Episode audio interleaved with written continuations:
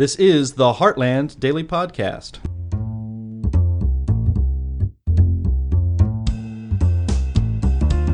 The other day, Donald Kendal, the Deputy Director of the Socialism Research Center at the Heartland Institute, was a guest on the Shawn Thompson Show on AM 560 The Answer in Chicago. Donald is a frequent guest and has now started a monthly segment with Shawn Thompson called Davos Watch. This week begins the annual meeting of the World Economic Forum in Davos, Switzerland, where global leaders, far removed from the people, plan out how the future will look. It seems we get very little say in these matters, but that doesn't have to be a permanent state of affairs. The first step is getting informed about the WEF, the Davos agenda, and what it will mean to our freedom. Spoiler alert the WEF crowd is not all that interested in our freedom. In fact, they consider it a troublesome barrier to their aims. Have a listen to Donald Kendal's first Davos Watch installment on this excellent radio program, The Shawn Thompson Show, which you should definitely seek out and listen to regularly. From the streets of Melrose Park to the trading floor of the Merc, he's fought for every dollar he's ever earned. And now, with personal liberty and our system of capitalism under assault in America, he's here to seize back our rights from the government. With a cigar in one hand and a copy of the Declaration of Independence in the other, he's Shawn Thompson. And this is The Shawn Thompson Show. This looks like a job for me, so everybody just follow me, I think the problem with uh, Americans is that they were overconfident in the amount of citizens that love the idea of being free, of having liberty, of not being slaves to a society that had oligarchs and they were comfortable in it. The COVID 19 crisis has shown us that our old systems are not fit anymore for the 21st century. It has laid bare the fundamental lack of social cohesion, fairness, inclusion, and equality. In short, we need a great reset. My next guest is a specialist in this sector of the transformation of America into a fascistic dictatorship. He is the Heartland's Socialism Research Fellow at the Research Center. He's also in the In the Tank podcast, Stopping Socialism TV. He is Donald Kendal. Donald, how are you? Thank you for joining me. Uh, you know, I am doing fantastic. Thank you for having me on. Well, these are interesting times because Davos is back in effect, isn't it? When does that meeting of pretend oligarchs and uh, I'm wondering, do you have how many of them were on Epstein's Island? Do, do the lists correspond?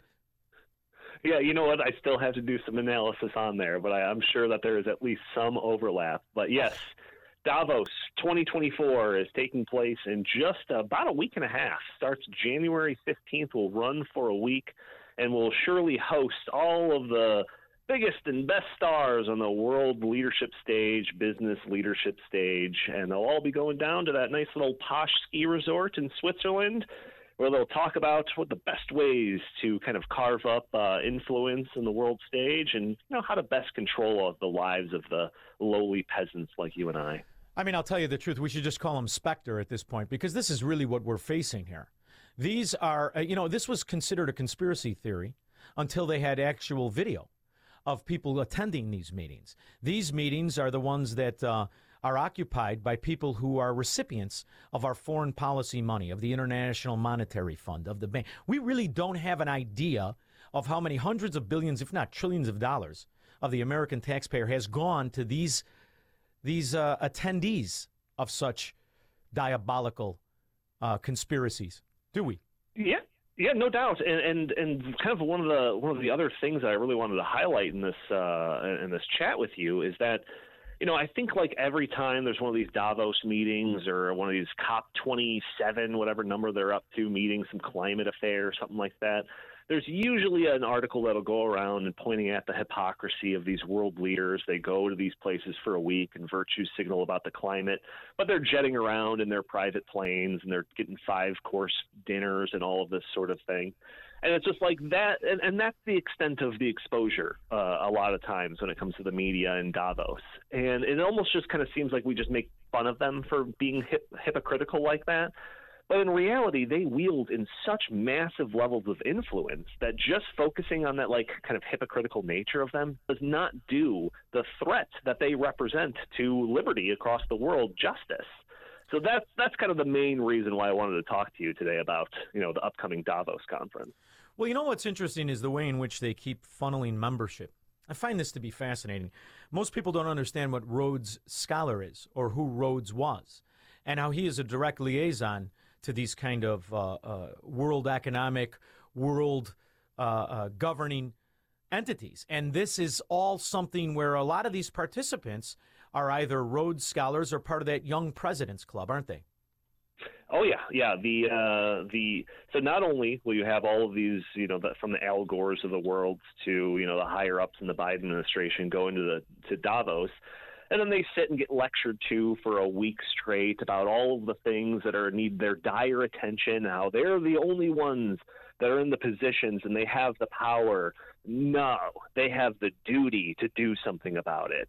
Not only do they have a week of that, and then they come home and they spread that same dialogue, you know, through their avenues of influence. But the Young Global Leaders program, which is Davos, one of their biggest programs, and basically what that is is they see these kind of up and coming people on the world stage, whether it's in the business sphere or the political sphere, and then they bring them into this Young Global Leaders program and some of the names, just to name a few, because there's hundreds and hundreds of these people, but uh, Justin Trudeau from Canada, Emmanuel Macron, Angela Merkel, Gordon Oh. Brown, Gavin Newsom, Jeff Bezos, Mark Zuckerberg. You know, the list goes on and on. Leonardo DiCaprio, Paul Krugman, like these are just a few. Um, Leonardo and- DiCaprio. He's just like the model at the auto show. He's not really involved Well, in anything. Well, yeah, and, and and you know, there's the question of like, well, what does that mean, young global leaders? Is this just like a plaque that they get for you know, kind of being a, a notable person or something? And and maybe it is in some cases, like you know, Leonardo DiCaprio. I'm not sure what his uh, initiation process was for being a young global leader, but according to the World Economic Forum website, they have a criteria that they talk about uh, and what they what they look for in their nominees, and then they talk about how their nominees are invited to join the community and embark on a three-year transformational journey. So I could only imagine it's like how much. Orange. yeah, right. Like how how much of that three years are their eyelids peeled back and watching a screen of uh, you know terrible stuff resulting from climate change and income inequality? I don't know, but I will say that there is uh, there is some data that backs some studies that kind of backs up uh, that downstream from young global leaders in positions of power are policy changes that, that follow through with that. So there was this one study that I was looking at that was trying to find a correlation between countries that had a high proportion of people in the administration that were part of this Young Global Leaders program from the World Economic Forum and the policies that they passed during COVID 19. And they found a strong, a, a statistically significant correlation between those two. And it, it, shouldn't surprise anybody. I mean, that, that seems, that seems Well- somewhat obvious.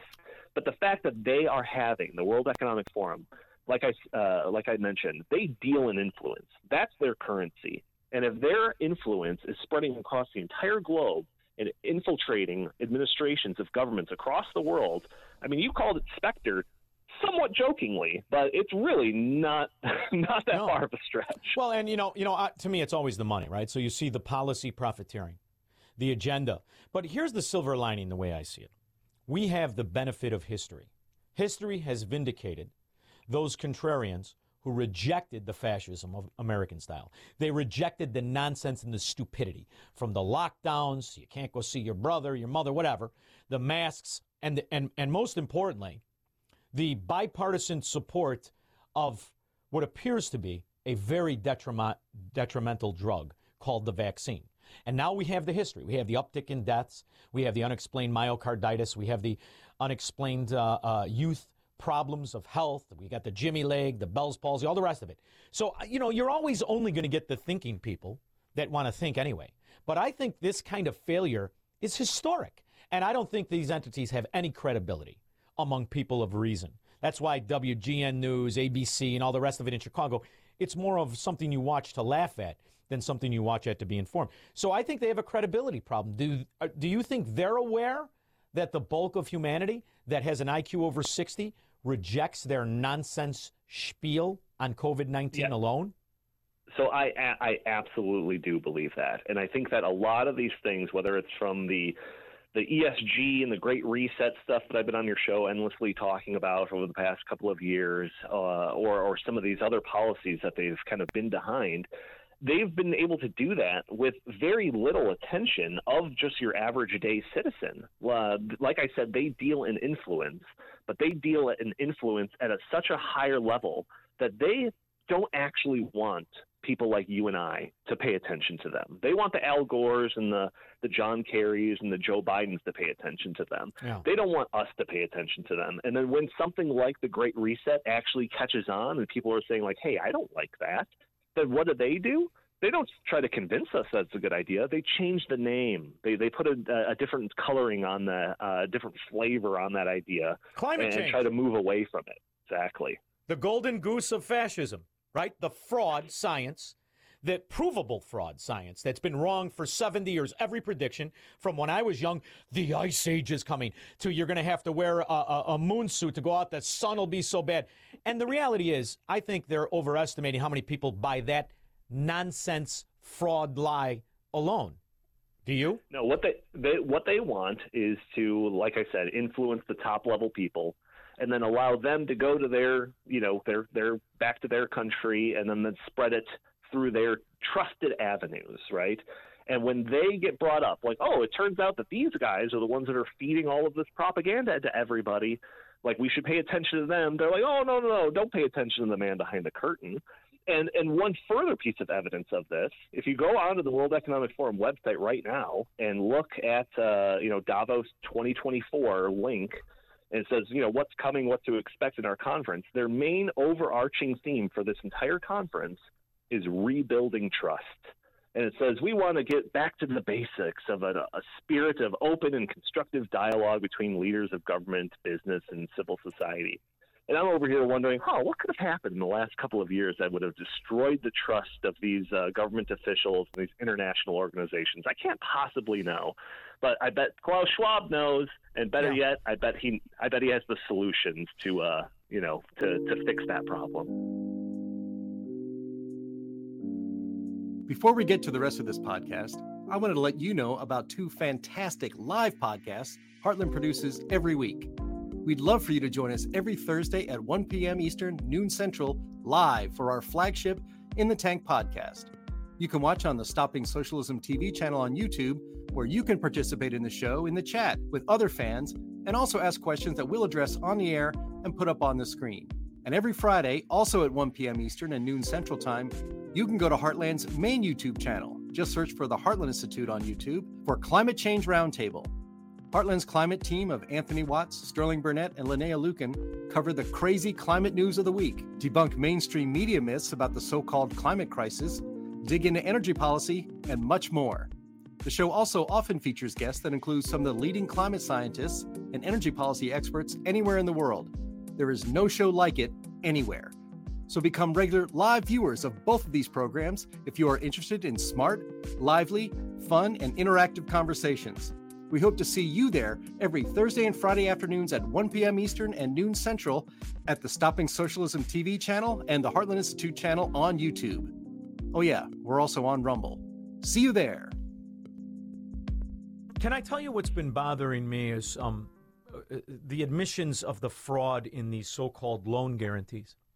You know, it was amazing to me, uh, number one, that anybody would be unaware of what Joe Biden, what kind of political traitor he was, and what whore he was to these corrupt oligarchs. But when he admitted that he steered the billion-dollar loan guarantee, that part got left out of the, the, the controversy. The fact of the matter is, we, the American people, have been funding these frauds, these thieves like Klaus Schwab's and George Soros. We're funding them, and we're the ones guaranteeing the loans. And nobody ever gets an audit of those loans. And you're talking, kid, of hundreds of billions of dollars. And we have no accounting for it. Do you think it's time we have a forensic audit and we, the people, demand that these morons calling themselves representatives push for a forensic audit of the IMF Bank and the loan guarantees that are given out to these foreign policy Fourth Reich members like Klaus Schwab? Yeah, I think it's long past due for something like that on all levels of these international organizations.